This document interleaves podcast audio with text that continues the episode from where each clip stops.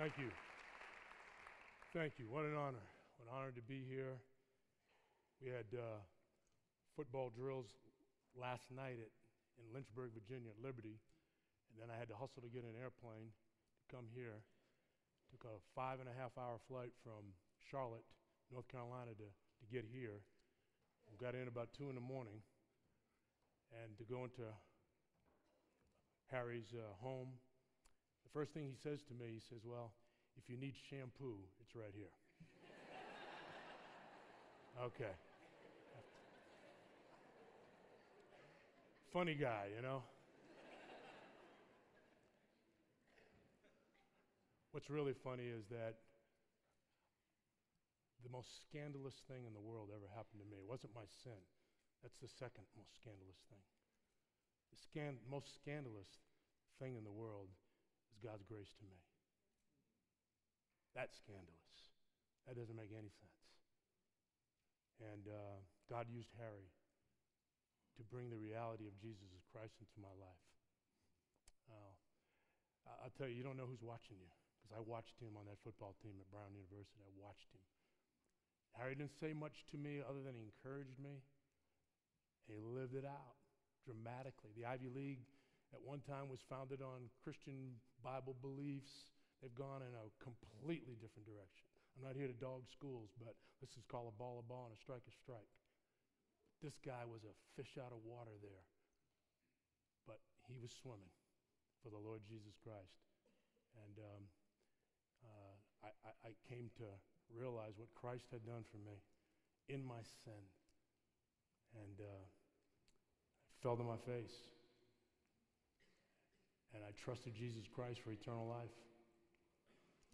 I walked away from my sin. I repented and began to discover the realities of the Word of God. And your president and founder, Dr. MacArthur, had a lot to do with my growth early on and throughout the time. Going, graduating from milk to meat in the Word and uh, listening to Him. We played uh, for the national championship uh, one year uh, out here in the Rose Bowl against Miami in 2001. And Dr. MacArthur graciously, I asked him to come and deliver the message of grace and truth of the Lord Jesus Christ to our football team. and He came, and, uh, we were very blessed by that. We got killed by Miami that, that uh, Rose Bowl game. but uh, nevertheless, we heard the truth. Um, and uh, I've really appreciated his courage.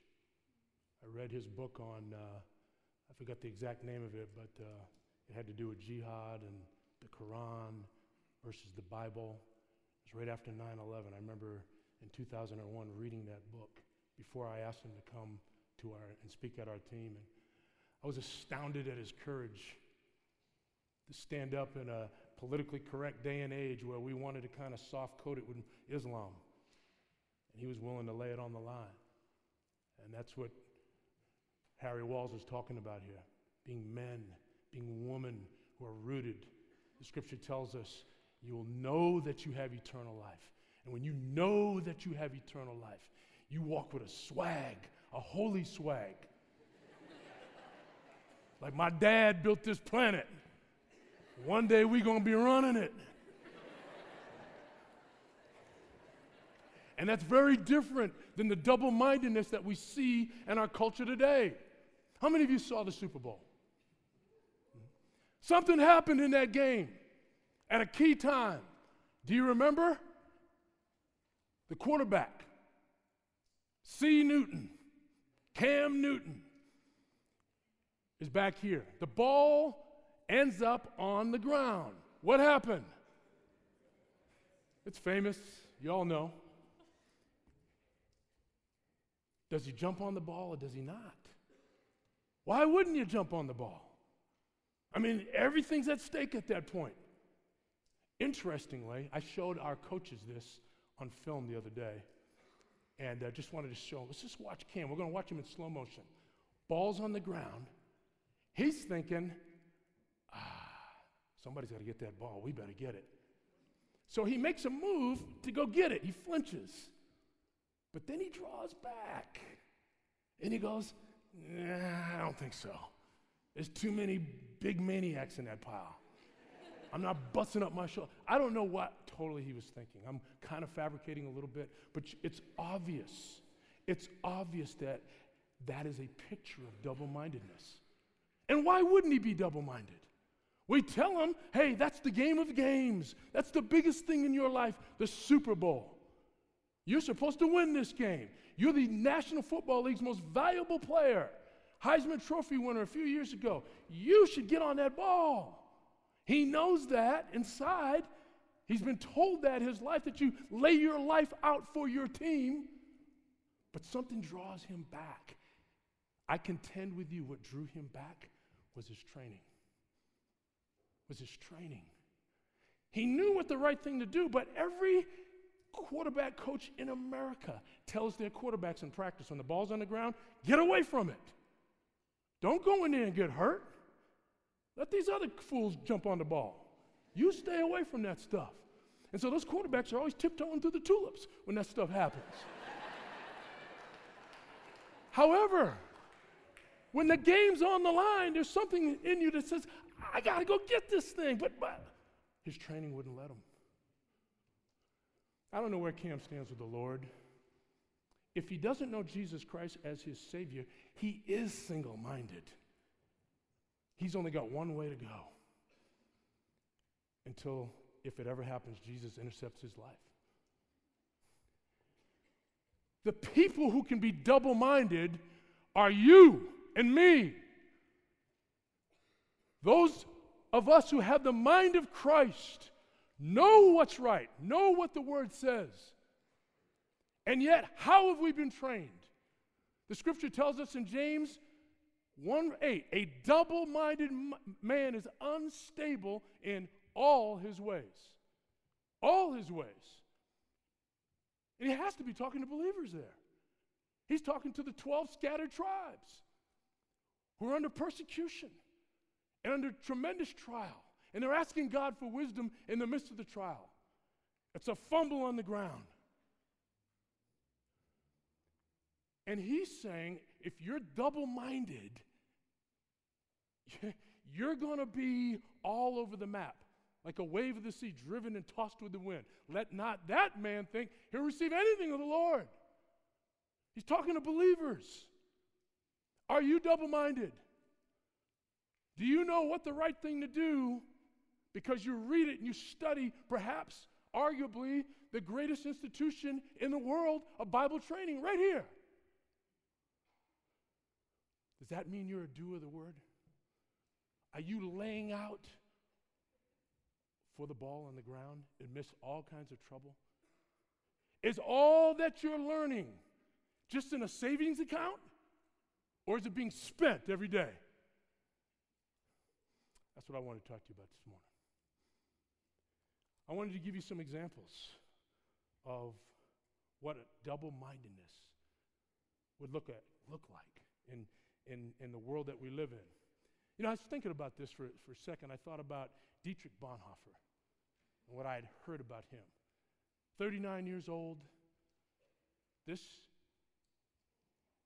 young man was hung in a concentration camp at Flossenburg. And from reports that I read and hear, on the day of his execution, because of his stance in Nazi Germany, to remain faithful to the Lord Jesus Christ, not get off on the exit ramp. He stayed right on the interstate to his death. And on that day, before his execution, I heard he was visiting with other inmates and putting his arm around them and cheering them on and, and praying with them and talking with them and smiling and laughing. That's what I call single mindedness. His goal was Jesus Christ. You can actually be a Christian and have multiple goals. You, you, Cam Newton, his goal might have been multiple Super Bowl, but yet I want to keep myself well. I don't want to get hurt. So he's a double minded man. He doesn't know which God to chase. But that's true of us, really spiritually. You may know the living God, Jesus Christ, but you may not be chasing him. You may have goals that take you away from God's best. The Bible tells us in Luke chapter 10, I think it's like around verse 42, that Mary, Jesus said, Mary has chosen the necessary. She's chosen the necessary part, and that will not be taken from her. Two Christians, one very busy, trying to get things going, getting upset, getting anxious for trying to meet the definition of success that the world gives, and one who is at the feet of Jesus, her sister, worshiping the Lord Jesus Christ. The beautiful thing about it is that Martha could have been worshiping while she was sweeping and while she was cooking. The point isn't that we stop everything and get into a prayerful, you know, hands folded, eyes closed situation and then worship. That's not our only way of worship or music. We don't call this just worship. It's right in the middle of a football field. You could be worshiping, diving on a ball for a fumble, or standing in the public square at a soccer match openly in an Arab nation that hates Christ and the message that we're preaching today with a saw hanging over your neck, asking you to deny your faith. It's no different. You are who you are, who you are. If you're a Christian athlete and you're afraid of getting hurt and you've lost Jesus as your goal, you're the same guy that would stand before a public forum and get off the exit ramp in your faith in Christ. Because we are who we are. Integer, integrity, one. That's what it means. One. One, not one versus two or one versus 500, but one is a whole number that cannot be divided. Are you breaking fellowship with Christ while you're doing your other works? One of the greatest sins in America, I believe, today, from all the years that I've been coaching, is compartmentalization of our faith.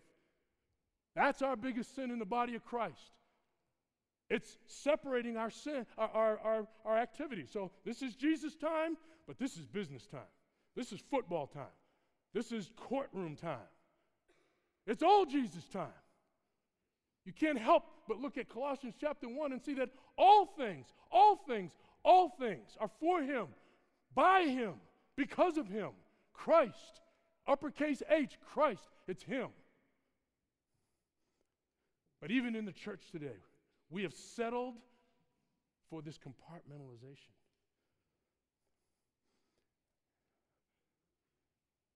Liberty University, where I coach now. At one time, Yale University was Liberty. My wife went to Stanford University, so I'm very familiar with that institution. That was Liberty at one time. That was the Master's College at one time. What's happened? How did it all change?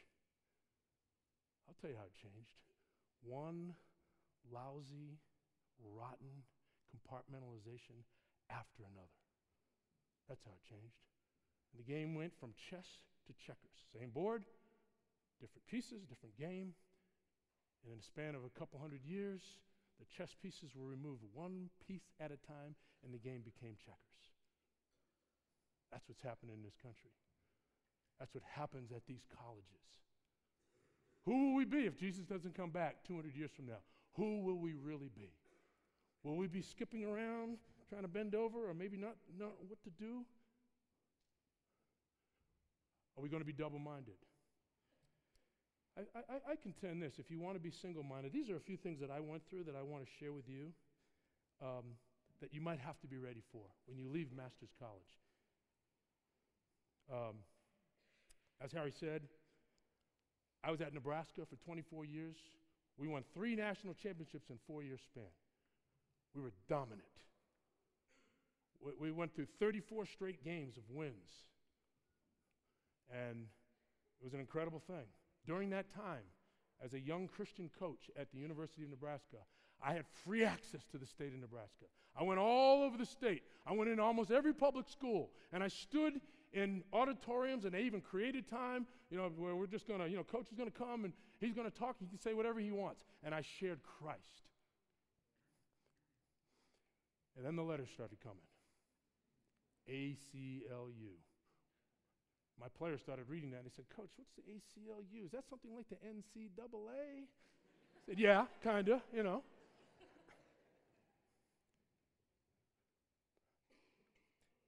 Pretty soon things got, got to be pretty politically correct. In uh, 1999, I, was, I had a Christian radio show, five minute show that came on once a week across the state of Nebraska. And I talked about the, op- the, my attitude toward homosexuals when I was growing up. And how I teased them and made fun of them. And I publicly apologized. And I said, you know, now as a Christian, I realize I shouldn't be teasing them. I should not be making fun of them. I should not ridicule them. Uh, however, I said, homosexuality is a sin. And I explained that the church should open its arms just like it receives any other sinner embrace them, not their ways, embrace them out of who God made them in terms of value and show them the reality of Jesus Christ. And in that, I got nailed. I'm a measly assistant coach, just thinking I'm trying to be single minded, trying to live up my faith in the Lord, trying to be faithful. And they came after me. And the governor of the state called me. And the chancellor was angry. And the athletic director at the time called me in and he said, How dare you speak about homosexuality being a sin? We have 10% of our athletic department here is homosexual, which I didn't realize, but it didn't matter. It's what the book says. How dare you? And then he started questioning everything. I hear that you're writing letters to recruits and you're putting Bible verses in there and you're sharing your faith. Yes, I am. I stand accused. And then I asked him, I said, you know, just to show you the double mindedness of the world, I asked him and I said, I've seen you on TV, Mr. Athletic Director. And I, and I said it very respectfully. I've seen you on TV selling cars. You're the athletic director. What does that have to do with, you know, what, what's, what's selling cars have to do with you being an athletic director? What, what? And he had no answer for it. He uses influence, his influence as an athletic director, to help sell cars. Nothing wrong with that in itself. I'm using the influence I have as a football coach to promote Jesus Christ. What's the difference? But see, the world has a double standard. They don't understand. I got in big trouble. But I decided that I wasn't going to apologize to anybody because it was out of the scriptures. In 2001, the head coaching position at Stanford University came open. I had some prior background with that because I had family there. Um, I was one of four candidates, finalists. I was the least likely in my mind, with, in, in terms of experience, to get the job offer. I had not been a college head coach at the time. The other three candidates had been college head coaches. And I remember as I shared who I was and so forth, they said they would get back to me. They called me and they said, You know, we've been reading a lot about you, and we saw the homosexuality uh, situation there, and we realized that you're not a fit for our university. The reason you're not a fit is because you're too outspoken about your faith, and uh, we can't have that here. We have a diverse population here, et cetera, et cetera, the same PC stuff that you normally get. I found it interesting. Never would they have ever said to me, Mr. Brown, we have an issue with your skin color. Well, we can't take you any further in the interviewing process, even if they felt that way. But they had no problem at all telling me, your faith, uh uh-uh, uh it doesn't match up. You have to understand when you go out there one day, when you leave these, these confines here, and I, I, I know I'm talking to the choir, but you're going to face people who have no respect at all for the Lord Jesus Christ. I had Christian friends tell me, take that stuff out of your resume. Make po- an apology. Stop put, listing all your stuff, all the stuff you do in, in, in Christendom. I said, I'm not changing my resume anymore. I'm not living like that anymore. Jesus said, What did you expect to see regarding John the Baptist? A reed that blows in the wind I don't feel like blowing around anymore. You either the flag or the flagpole. And when the wind blows, the flagpole doesn't move, but the flag blows in the direction of the current. And there's too many of us in the body of Christ who have been saved, signed, delivered by Jesus Christ, who are blown in the wind. And I realize at the times that I was guilty of that, I was seeking to save my own life. And Jesus said, He who seeks to save his life will lose it, but he who loses his life for my sake and the gospel will save it. I honestly believe a born again Christian who's playing quarterback and the ball's on the ground, who says that he's a team player, who says that he's all in, I think you got to lay out for the ball. Jesus could have saved himself, could have protected himself from incredible physical harm and separation from his Father because of our sin. But he laid out for you and me. And that's our reasonable sacrifice, right back to him, that we would die daily, as Paul says. I didn't get the Stanford job, but that's okay. That's, I, I'm excited that I didn't get the job. I'll tell you what I would have been really upset with. If I had watered down my stuff, changed my tune, started to blow in the direction that the, the culture was blowing, and then received the job. You're going to be asked to make some, make some very difficult decisions. You're going to have to be willing to die if you really want to live. You can't have two different goals. I want to be the top guy on Wall Street. I want to be the top this or that. Your goal is to be conformed into the image of Jesus Christ. Romans 8:28 tells us that God will give us all kinds of circumstances and he will use all things for the good for those who love him, for those who are called to his purpose, you, me, he will use all kinds of things, good, bad and ugly, to bring out verse 29. Predestined. He would be firstborn, the best, the example that we would be conformed into the image of Jesus Christ. That's the only goal. That's what really brings out the best of you. In 2011, Penn State University went through a horrific situation. A man named Jerry Sandusky, former linebacker coach, defensive coordinator at Penn State. I'd known Jerry for years. Of course, as we've heard from the stories, uh, was accused and convicted of multiple crimes with young boys in his boys' camp. I had talked to Jerry years about those camps.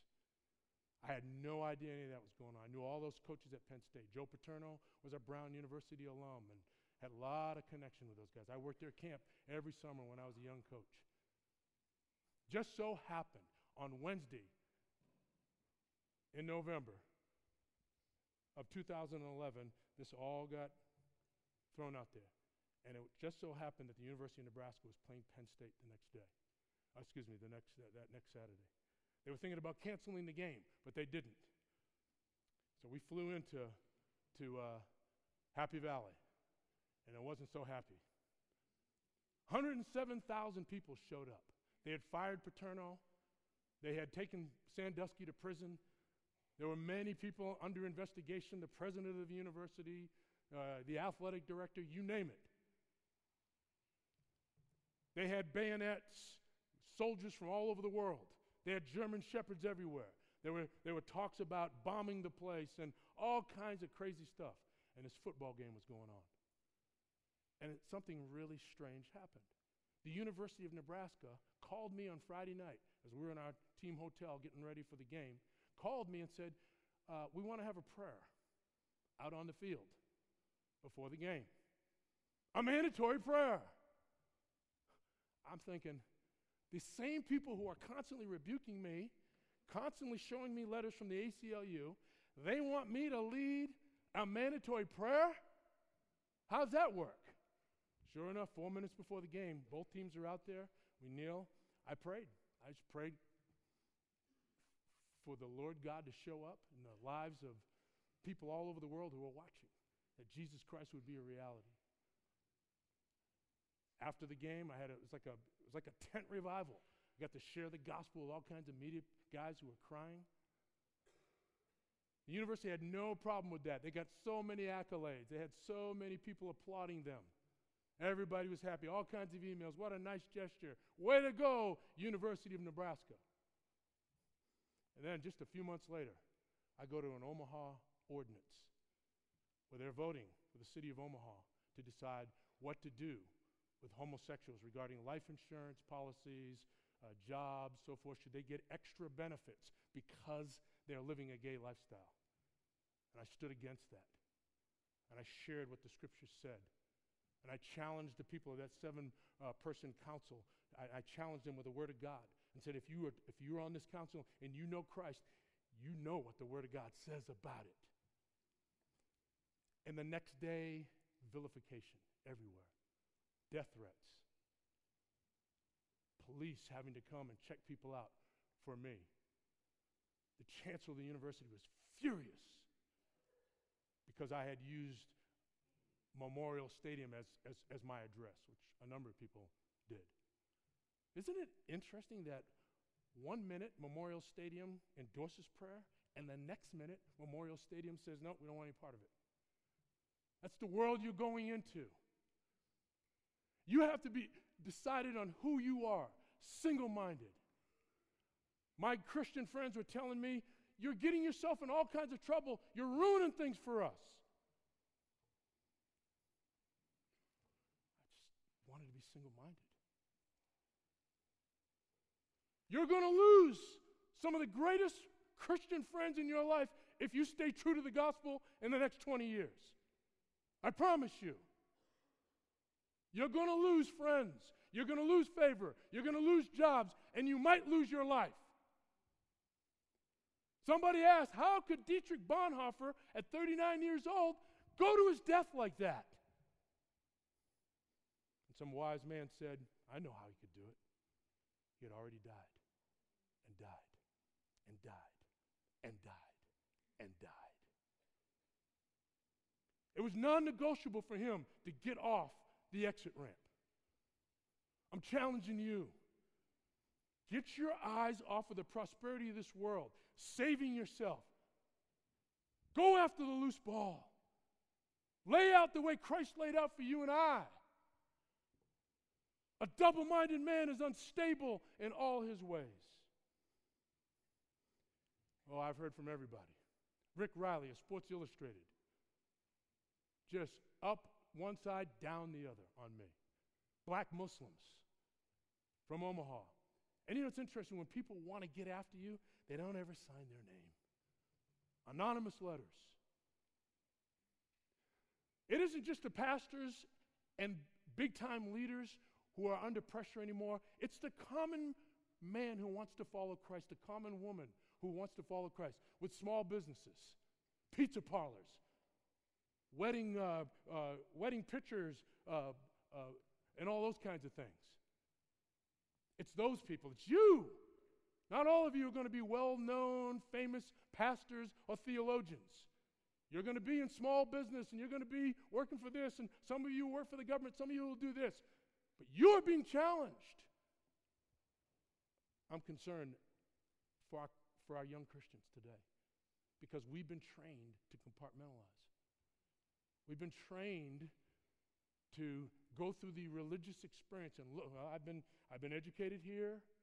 I do this, I go here, I do this. I had Bible study. We had a great study tonight. But where's the doing? Where's the doing of the word? Let me ask you something. This is a little football question, little modern day, quote, parable. If a running back is on the one yard line, he's got the ball, and he dives over to get to the goal line. The ball comes loose, but he gets to the end zone. Is that six points? Do you all know the answer? Some people don't know. Really? Wow. Okay. So, yeah, It doesn't count if you're not if you don't have the ball in the end zone with you. If the ball's on the one yard line and you're in the end zone, that's not six points. But we told that running back, get to the end zone. No, no. The running back realized, I need to bring the ball. I got to bring the ball to the end zone. Then it's six points. That's exactly what the scriptures is teaching us. You, you can't, there are many people today in our world, fellow Christians even, who are saying to us, listen, all we got to do is get a ministry started over here, there, we can get in that school, we can do this. But look, if you bring the gospel with you, they'll kick us out. So don't bring the gospel. You just get there. And what they want us to settle for is a Christless, crossless, character counts message. That ain't it. That's never what Jesus had in mind. You got to bring the ball with you. You got to lock the rock high and tight. Nobody gets to pull it away. I promise you, Satan has got folks lined up to tackle you when you leave here and to rip what you've learned right out away. No, not to deny your faith, but to deny just a little bit off the top, just like they say at Starbucks. You want a l- little room on the top for cream? And we go, yeah. Spiritually, that's what they're telling us. Would you leave a, leave a little room on the top for some creamy stuff, for a little flavoring, so this thing doesn't look so honest, so direct? So, my discovery is that uh, I can't rely anymore on my Christian heroes, heroes of the faith. Dr. MacArthur is a is considered a hero of faith, but he's not the one we're worshiping. And, and you know what? We, we get some great meals from him and Pastor Harry, we get great meals from them. But you know what? Most of our food needs to come from our own refrigerator, the Word of God. This is where the meat and potatoes, and the milk, and everything is right here. My daughters, when they were little, my wife breastfed them. That's how they had to eat. They couldn't digest meat. Their little teeth, they ain't wearing it, never nothing in there. So they're getting, they're getting milk. And it's good for a while. They keep coming back for more, but then they start growing. And after a while, they start getting older and more mature. Why? Because they've learned now how to eat meat. And their bodies develop. And God's smart. He throws this analogy at us because that's what happens spiritually. There's still too many of us, I think, in this country who are waiting for our pastors and our well known Christian athletes and so forth to spoon feed us at every meal. We need to learn how to open up the refrigerator and get our own meal. We need to learn how to dissect through the Word of God. We can continue to learn from these gifted men who God has given extra gifting to so that we can learn. I don't have that kind of gifting, I, but, but I can learn from them, but I still need to open the refrigerator and get food for myself.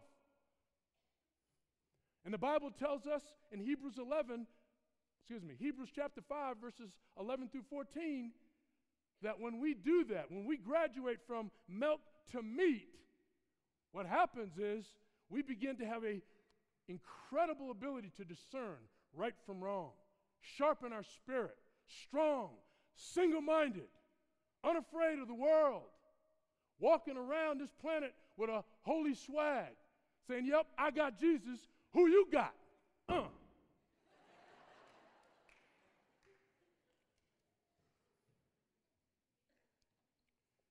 It's not just a pep talk. I, I, I really believe this happens on the football field. I see it all the time. So we do a prayer before. At a Christian school, we do a prayer before. We get a few Christian athletes who are praying before the, the game, and, and we're doing a chapel and there's always a prayer afterwards out on the field. It's a nice show out on the field. That's great. And then we go in the locker room, we pray even some more, you know. And then later that night, we pray some more. But you know what? What happened three hours during the game? Did everybody just go to hell? Really? There's, there's nothing out on that field that sometimes represents Jesus Christ. I'm not talking about just helping people up and not swearing and you know, being a good boy, being a good sport, not breaking the rules. I'm talking about the most intense, the most mentally alert, the highest effort guys on that field ought to be Christians. The Christian guys should be the war daddies on that field. They should walk around that field like, yep, this belongs to my father. And you come in my territory, I'm striking. You might think, ah, that's a little violent, coach. it's all within the context of the game. It's not the physical stuff we're talking about. We're talking about the attitude, the hard attitude of authority. Jesus astounded the people of his day because the scripture says he spoke with authority. So, what I've been trying to do with my athletes is I've been trying to say, listen, are you conscious of Christ on every single play? I'm not talking about the prayer before and the prayer after. I'm talking about every play. Are you connecting with Christ as you're walking between here and the next class? Are you connecting with Christ when you're out there doing another hobby or you're hanging out with a date or whatever it is that you're doing? You guys are going to get busy. It's easy to be involved in Christian work and not think about Christ very much. Constantly, we're breaking fellowship with the Lord. Constantly. That's why there's so much emphasis in the New Testament about living a single minded life. And what we see are horrific sin. Even in some of the epistles, we see horrific sin in the First Corinthians uh, letter, the Corinthian church. Horrific sin because it's broken fellowship with, with Christ. So, I've tried to teach my athletes that every single time you line up out there, it's another opportunity to offer the Lord Jesus Christ everything you got. Colossians chapter 3, verse 23 says, Do your work heartily as unto the Lord and not unto men. The word heartily means with all of the fervence and all of the gumption and every ounce of energy you have while conscious of Christ. It's a dead message in America. We break fellowship with God all the time. And every time we break fellowship with Jesus Christ, we're training ourselves to break our integrity and to be very inconsistent in our walk. You came here to be discipled. Most of you here, as I hear, are, are meat eaters spiritually. You're in the Word, you're diving, you're hearing much, you're learning much.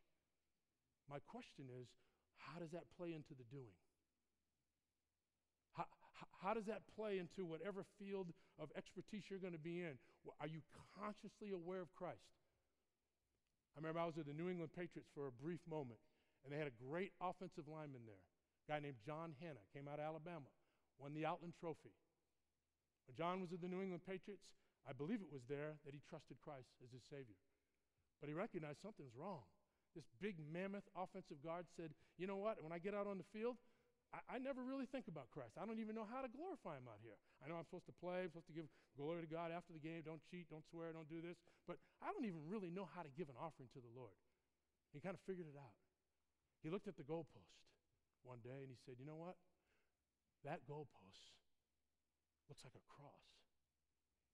He says, You know what? No matter which way I'm facing on the field, I see a goalpost. I see a cross. And when this big mammoth man got down in his stance, and he spread out. He offered this next play to the Lord Jesus Christ. And he came off the ball repeatedly and ripped that nose guard in half in the name of Jesus on every play. and he had fellowship. He was having Bible study on the field. Sometimes he even witnessed to the guy he just beat up. The Lord can heal you.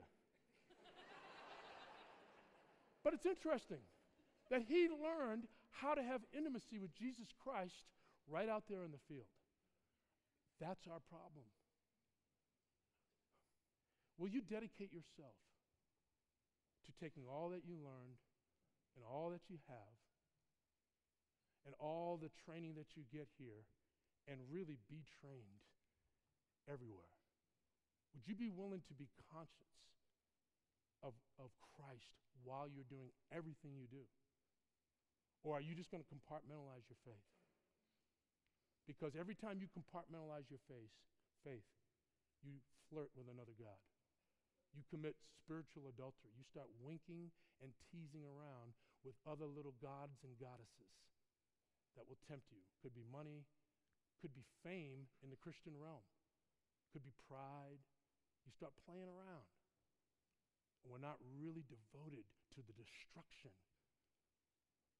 of those things of the flesh. We're to crucify, put to death the deeds of the flesh regularly. If somebody asked you, how do you put to death regularly the deeds of the flesh, what would you tell them?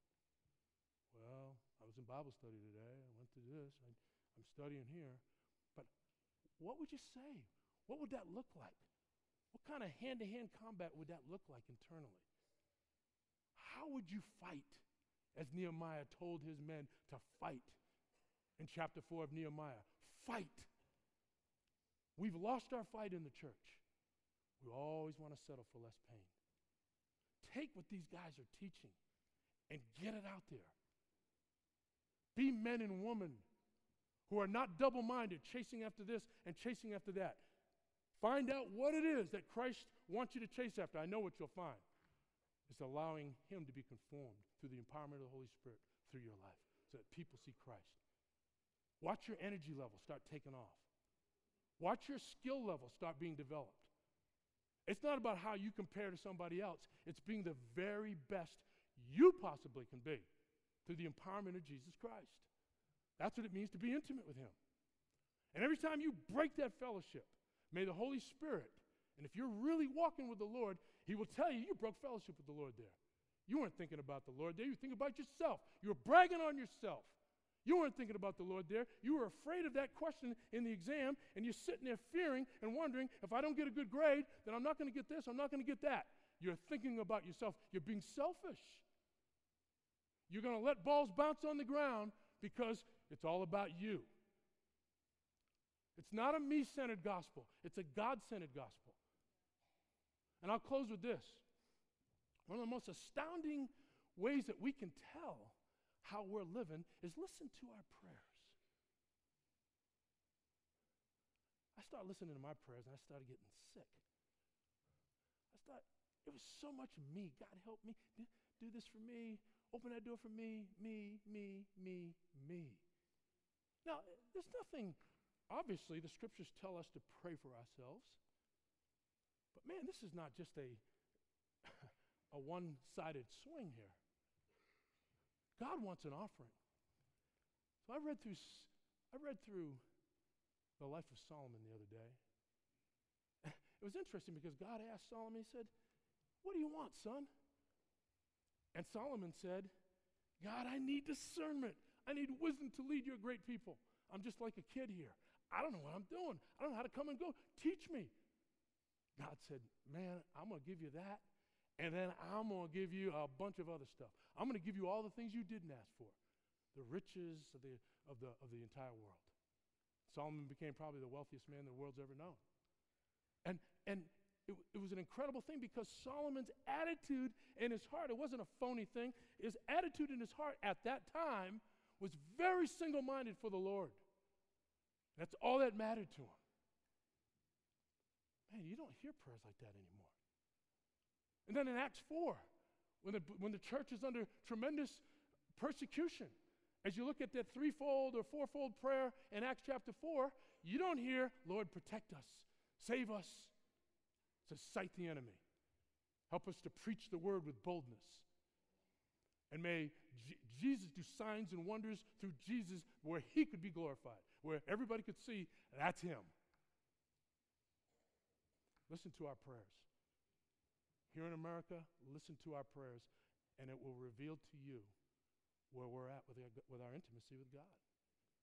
I listen to our prayers from our players all the time. Lord, give us a national title, give us the victory. Really? I'm starting to think, what have I offered God? What are you offering God? If God decided not to do any more than what He's done, salvation, the inheritance of the, of the promised land in Christ, wouldn't that be enough? We say it is, but it's really not. Because we selfishly continue to ask for our, more of our own glory, if we're being honest. Listen, you have an opportunity. It's hard to know exactly what to say to a group that's eating a lot of meat. Because you're constantly challenged and you're, you got a steak knife out. You're not using a, you're not using a pancake knife. You got people here who will sharpen you and get after it and cut the meat. Question is, what are you doing with all that protein? Where is it going? Is it going back to you or is it going out to a world to advance the gospel? Boldly, courageously. There may be some of you here who will be asked to pay the price of your death, like Bonhoeffer one day. That's a tremendous honor. When Jesus told Peter, You're going to become so powerful that the only way the world is going to think that they can contend with you is that they're going to have to kill you. Peter didn't realize it at the time, but that was an incredible, incredible honor. Are you willing to die? To die, you have to die and die and die and die to all the internal stuff. And then uh, at that point, it won't matter because you'll really be living for the Lord Jesus Christ and you'll never be talked out of it. A double minded man is unstable in all his ways. Let's pray.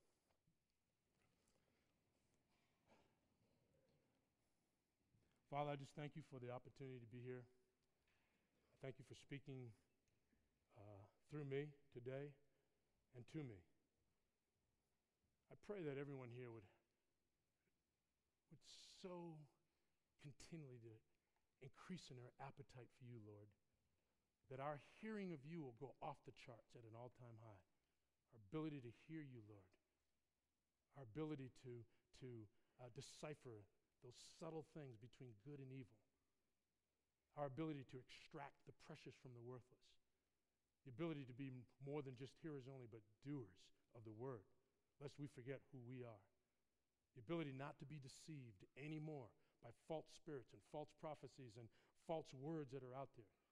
The ability to be engaged so specifically and intimately and joyfully with you that it would flow out of our veins, come out of our sweat glands, Lord. We could see Christ living radiantly through us. Father, you tell us in your word in James 1:25 that if we would remain doers of the word and persevere, we would be blessed in our doing. And that's the thing we struggle with, Lord, is the perseverance, the attention span to not make it about us, but to make it only about you. May we not be hesitant.